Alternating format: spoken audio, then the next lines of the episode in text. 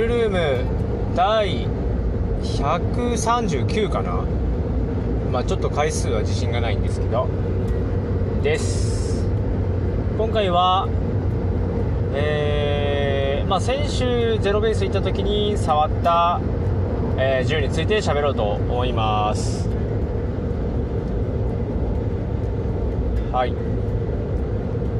えー、今ちょうどお家から宮崎市内に向かって移動しているところです。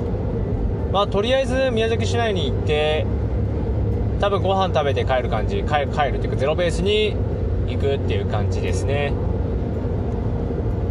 さて今日お話しする、えー、電動ガンについてなんですが、まあ、S&T の一番安いシリーズのやつね、えー、について話そうかなと思います、まあ、特に今回は初めて電動ガン買うぜっていう人にも聞いてもらいたいなっていうところです。はい。でまあ扱った電動ガンはとりあえずその時点で不動の状態でした。動かないっていう電動ガンね。でまあちょっと見て治るんだったらちょっと見てよっていうことであじゃあまあまあまあ今すぐ開けてみようぜって話で開けたんですが開けたんですよ、うん、でこの S&T の電動ガンについてはまあめっちゃ安いんですよ。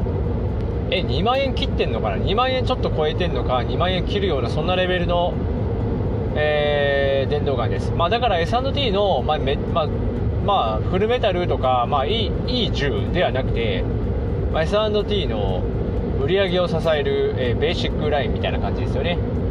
あまあフルで樹脂だしロアもアッパーも樹脂だよね。でまあ見た目的にもまあまあまあ、まあ、樹脂の引けとか見えるし、まあ、そんなにハイクオリティではないと。まあコストパフォーマンス的にはいいんだろうなっていうところでした。まあそんな電動ガンだったんですが、まあ、結局ね数ヶ月使って動かなくなったっていう状態だったので、まあ、僕に回ってきたわけなんですがもう結論だけ言うとマジでコストカットの山ですね。コスカコスカだらけで製品として成立してるかどうかっていうのがギリギリ怪しいレベルみたいなそんな感じでした。で S&T のメカボックスって結構ネジとかめちゃめちゃ多いというか1個多いのかな？どうだろう？丸いよりかは1個多い気がする。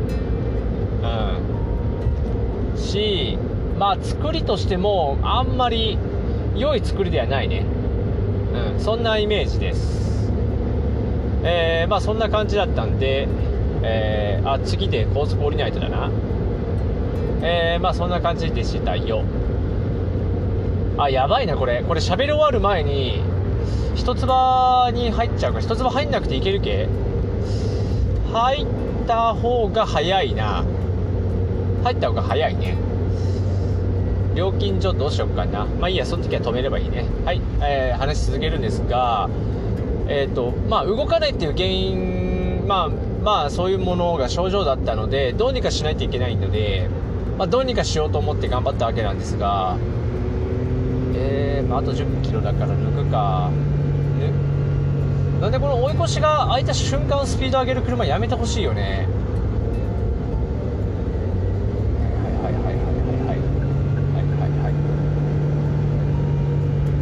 どこの車やねんお前。福岡！前。勘弁してくれよ。はい。えー、でまあ開けてまず最初に疑っていたのはモーター周り。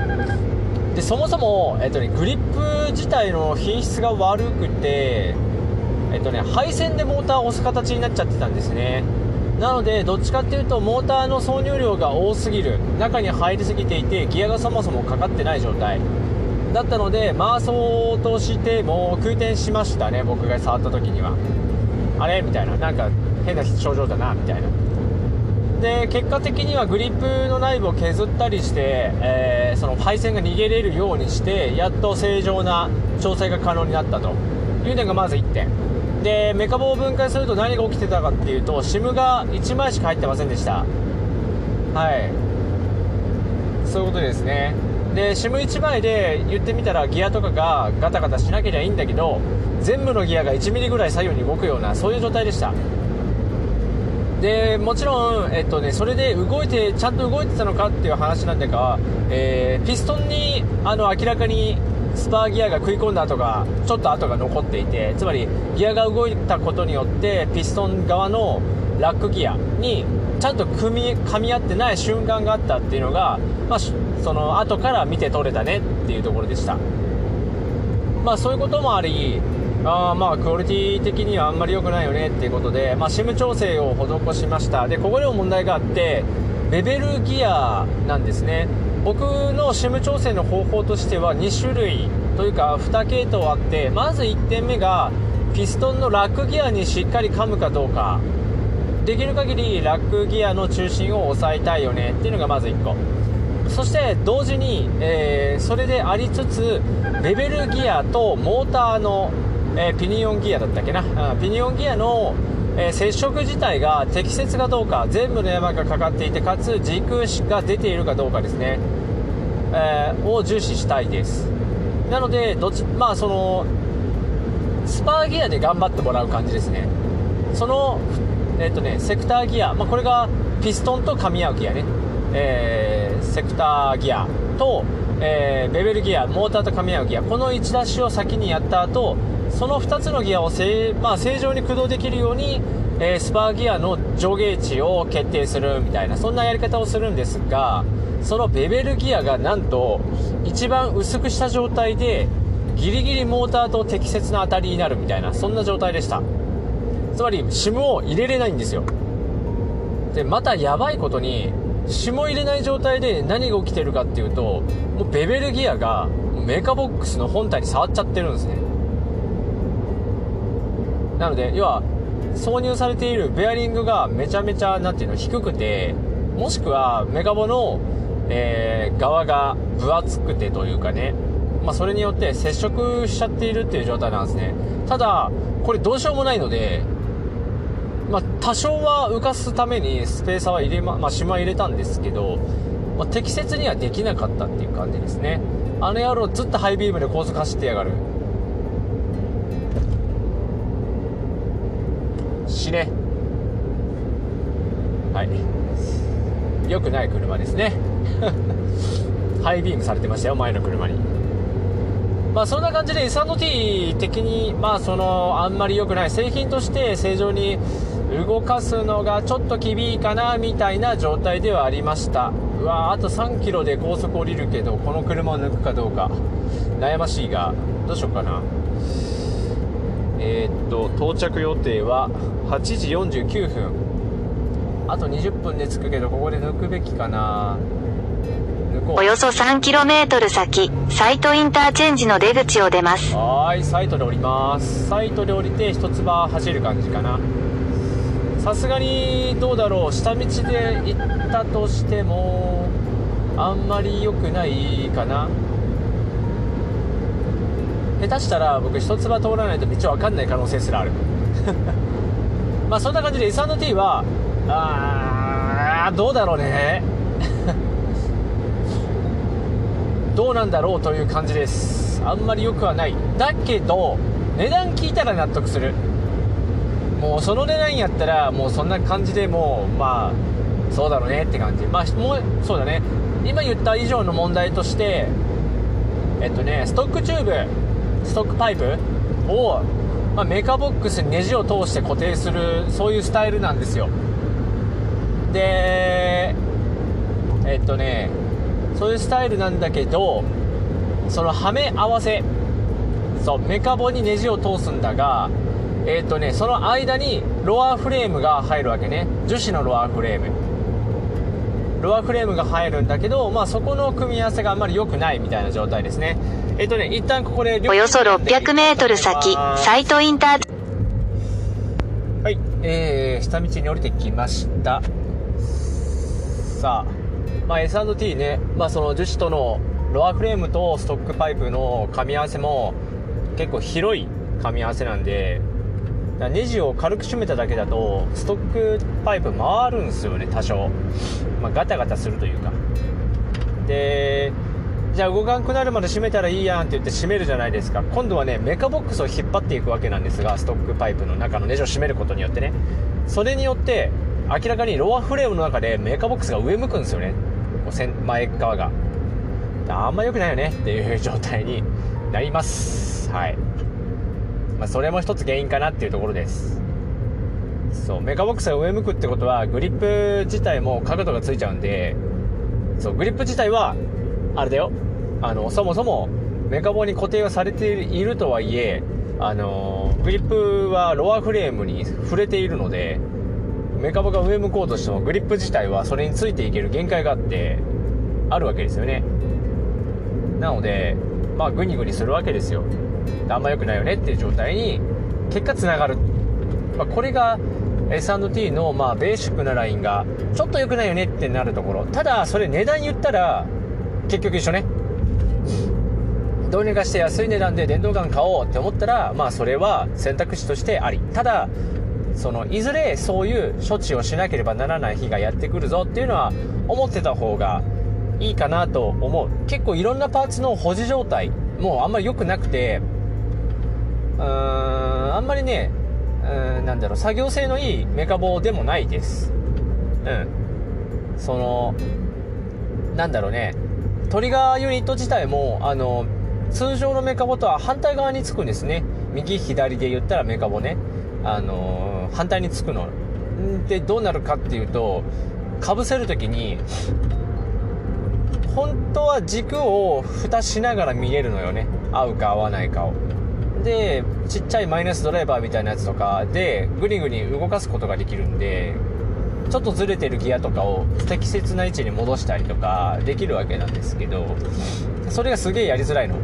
つまりそのトリガーに関しては軸が今どこにあるかは締めようとしてる自分からは見えないので裏返しだからその状態だと。だしもう一つが逆転防止ラッチの収まりも非常に悪いのでどうなるかというと、えー、逆転防止ラッチが手離した瞬間にビョーンってなる。つまり手が3本いるような状態になるわけですよ。それを締めようとするとね。